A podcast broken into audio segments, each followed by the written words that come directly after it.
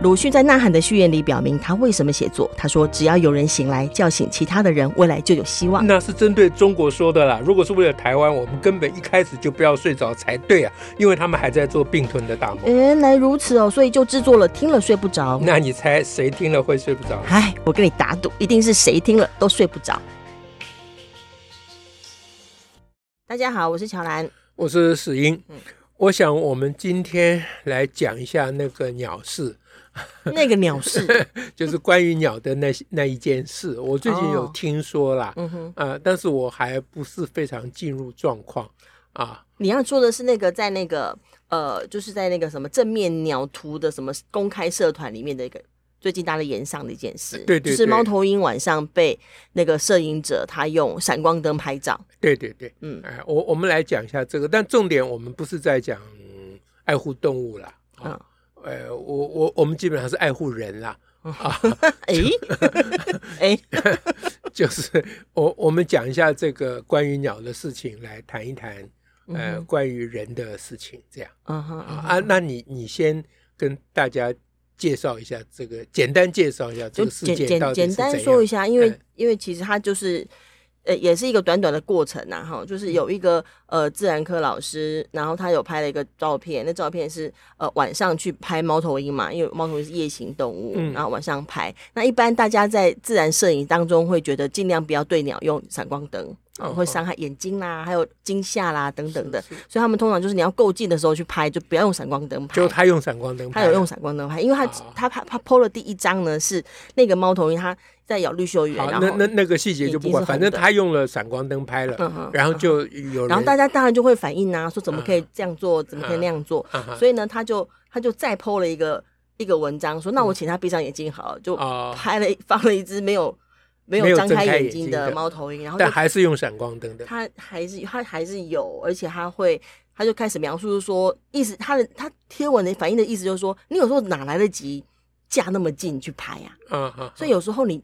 他他言下之意啦，就是你就会用到嘛。嗯、那如果有一只猫头鹰，呃，就是因被被闪光灯伤害了，他说如果啦哈，嗯、然后如果有个猫头鹰竟然动也不动的让你拍，他用如果哈，然后起他然后因为有闪光灯呢，让他突然起飞之后呢，撞山壁，然后撞到树林死掉，那这是闪光灯的伤害，还是这只菱角鸮就猫头鹰是笨蛋，该该该淘汰？他就回这种话啦。哦哦，这就比较就有有也有攻，等于有也有攻击，跟就是他也不高兴，然后也跟留言的人吵起来的意思。嗯、所以我刚刚说关心人的问题没有错。然后 之后之后他就说，他说有人就说问我说，如果如果要要叫我感同身受了哈，他就他这是留文，他说有些喜欢感同动物身受者问我说，如果有人在黑的地方拿闪光灯拍你，你会怎样？这样子。嗯嗯、然后呢，他他非常妙，他就。不，也没有真正回应这件事情。嗯，他就他就说，他说我的确很自私，在拍摄各种我能观察的野生动物。我很自私，我很自私。有机会我上课的时候，我乐于与学生分享。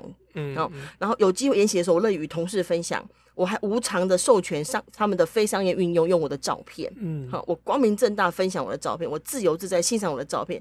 大自然是大的公共财，我自由自在使用，我也以自己所受到伦理道德规范使用。过去这样，现在这样，以后还这样。OK。他就他就不管不，他没有去回应任何闪光灯这件事。哦，所以所以他他是名正言顺、理直气壮的在分享用闪光灯 拍夜行动物的照片。我们把它讲完整，就是这个意思。所以他分享的不是照片，他分享的是他那一颗厉害的反光闪光闪光灯。哎，这就是因为只差没有人去问他是哪一个闪光灯。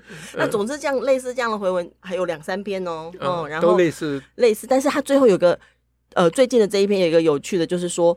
呃，他因为张文都在吵闪光灯的事情嘛，嗯、uh，huh. 然后他就说，他就说他运用那个环境环境资讯中心教育中心的八条伦理原则，uh. 我善用那第八条，好，第八条是什么呢？就是你要分享你拍摄到的内容。Uh uh. 那害我就不得不去看看另外七条是什么。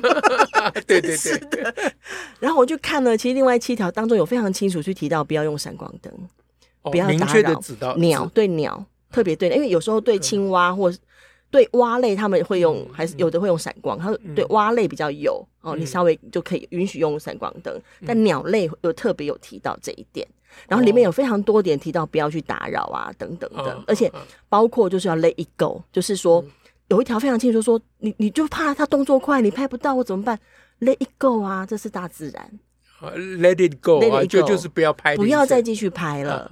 那前面七条通都不论，好，第八条就是你要分享你拍摄到的内容。然后他就他就他是说他有遵守这个，对我最靠近的最靠近这边贴，我就我就是会遵守，嗯，这些伦理规范。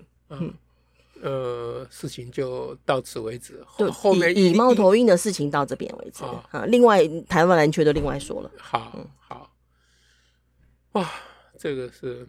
这个你怎么关心这个人？我我蛮关心这个人的。其实我我没有那么关心猫头鹰，嗯、因为因为我我可以帮他讲话。嗯、哼那个猫头鹰如果因为被我拍被他拍了闪光灯，就就变瞎眼，在山上撞死了，就他就算他倒霉啊、嗯、啊，或者是那他他就该死，他不是这样说的吗？嗯，早早该淘汰。哎，哎，对，呃，那那。我我我我还可以帮他讲话呀，嗯、就是说，你如果因为做这种事情，嗯，而被你的学生、同事、朋友啊判判定为一个呃半精神病，或或或半头脑有问题的人，嗯、那你也活该。嗯，就我如果要帮他，我就可以这样帮了。嗯哼，就套他的逻辑，嗯哼，就是我可以照做嘛，我有什么？对啊，你你既然可以这样，那我们就可以这样对你。嗯哼，但是这个呢，就是他传递给我们最重要的讯息。嗯哼，哎，嗯哼，我担忧的是这个，担忧的是这个，对，就是尤尤其他是一位老师啊，嗯啊，那我们小孩子要交在他手上嘛，嗯哼，啊，那。我我我很担忧，就是到底有谁可以帮助这个老师，帮他一把？嗯啊，就是就是他从哪里帮啊？我我不晓得，嗯、但是但是他的症状其实是蛮明确的。嗯嗯，这个症状就是他，这这真的是时代不一样了。这第一点我，我我我先要举，先要先要讲说。这个进步的时代真的是跟以前不一样。嗯、我没有说它比较不好。嗯、对对，我懂你的意思，就这个时代真的有在改变。对，这在以前的时代，没有人敢这样。嗯、对啊，啊，当你被舆论批评的时候，嗯、对不对？但那些你就晋升了，你就不敢讲了。可是现在呢，呃，尤其是年轻的一代，嗯哼，他们大概已经充分的掌握了一种。嗯，一他们有一种充分的心态，就是你能把我怎样？嗯嗯，啊，或者是说我有权利做我想做的任何事情，我我讲讲的任何话。嗯哼，这个从我们上一次谈地狱梗。是啊，对，呃，我们中间还谈了像上一次师大有同学哦，就是发生不幸事件，而师大的很多不能说很多啦，部分同学在网上的那种。对于这个轻生者的指责，嗯哼，啊，那反对他们的人都有嘛，对啊，对，但是他们似乎不为所动，嗯嗯，哎，嗯嗯，那时代真的进步了，就会我第一个觉得说，啊，好，啊，在我们小时候要能够做一个特立独行的人，啊，是一个是一个美德，嗯哼，啊，嗯。就是这个历史上、文化上都有传统嘛。嗯嗯。呃，《世说新语》里面还特别有一个叫做“哎，他那个名词的古文我忘了”，就是专门记录那些呃特立独行的人，就放浪形骸的人。我还记得国文课本里面有选。嗯。啊，一个就是那个东床快婿。嗯哼。哎，就去人家。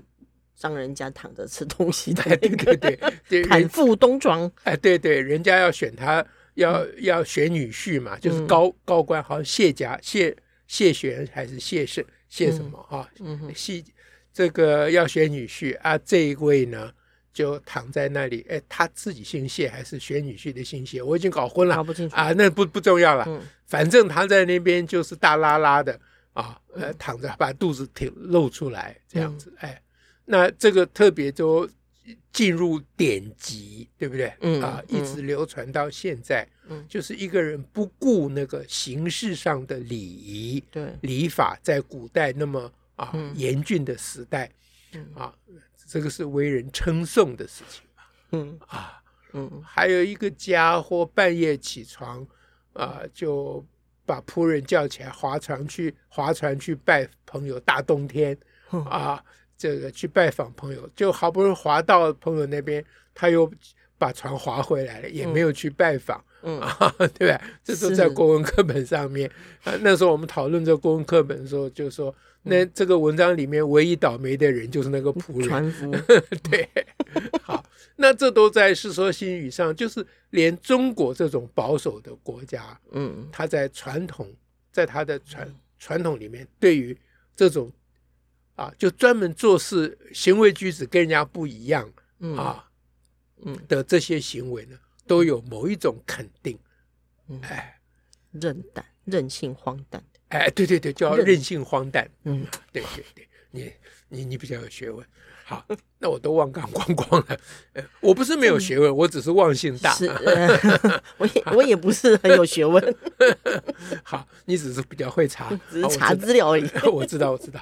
好，总而言之呢，可是现在时代变了，现在。就是大家谁都可以任性荒诞，对，大家都在任性。现在任性荒诞已经不不不荒诞了，对，都好任性。现在现在任性已经不再是要成为荒诞片的内容了。对，所以第一个下子，这个这件事情，我们第一个感叹就是这个。你，你这个感叹这个进步有一种奇妙的感叹味道，我啦，我个人有。对。对啊，至于这一题怎么解，我还不知道了啊、嗯、啊！但是我已经充分的知道有一个题目在了。嗯、第二个呢，就是，呃，你你从这一位老师的反应，你可以看出来，就是说，他从第二篇开始，其实他就说，他虽然讲话很强硬了，嗯，但是他的动作，他抛出一个闭眼睛的。嗯哼啊，言下之意就是说，好，你们既然嫌我伤了他眼睛，那我就不伤他眼睛。嗯，这个我们要解读，他还是有一种要妥协或者是认错的味道，但他嘴硬，嗯，他还越讲越越讲越过头，越描越黑，越描越黑了。说他如果撞死，说他就该死。嗯啊，就后来讲成这样，我想他自己也吓一跳。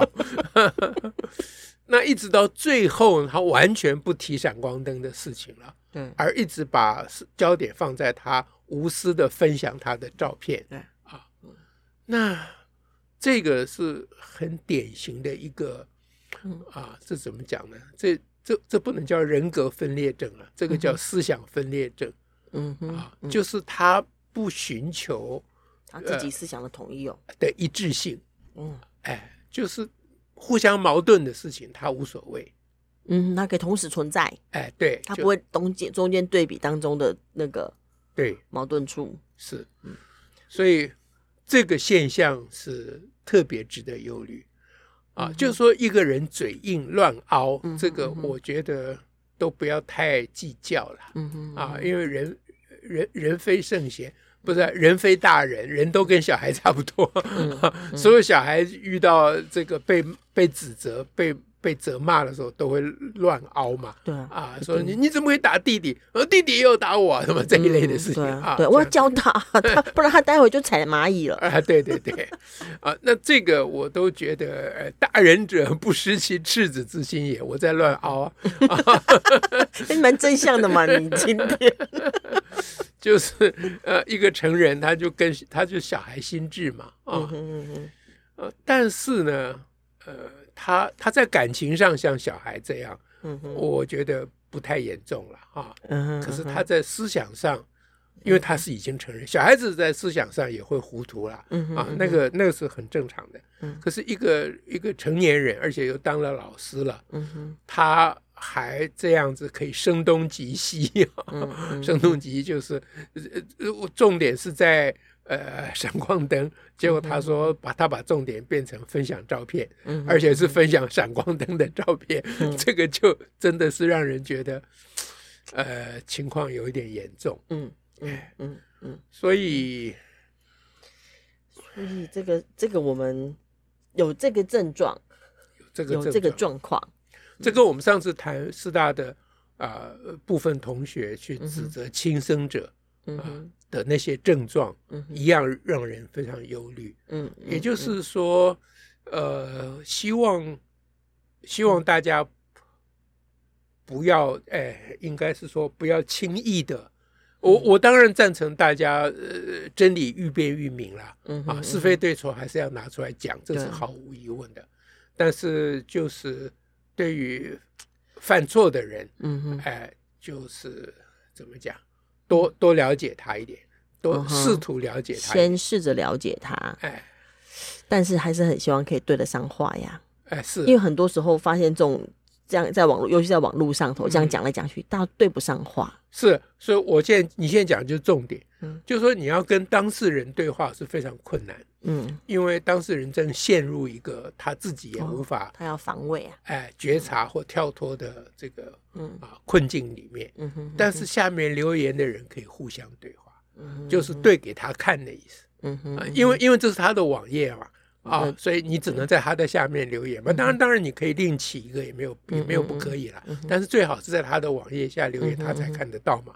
那大家留言的人很多啊，对，彼此就来多体谅啊，这一位，哎，就是这个老这位老师，他为什么走到这个地步？他一开始呃，可能就是没有想到嘛。对啊，就他他还觉得很俏皮啊，呃，而且他觉得他很很。很伟大，呃呃呃，对他而言，我这些照片都也都是保护自然生态文化的重要的材料啊，我是为了这件事情的。呃，呃对他他的伟大还包括着他他的付出啊，嗯，比如说他去拍的时候戴着安全帽啊，哦，那是拍蓝雀 啊，那那是另外那另外一件事啊，另外一件事，反正反正因为母鸟会攻击嘛，嗯嗯啊，对，那那他觉得他。戴着安全帽一直被攻击啊，还继续拍这件事情，真的是可以入忠烈祠了。在他内心里面，对对，快要变八百壮士了。对啊，我可以晚上不断的去拍摄这些猫头鹰啊。是，对。好，那所以所以大家怎么多体谅他？就是像这样子的，我们设法能够理解，去抓他的症状，去理解。对，然后在这个。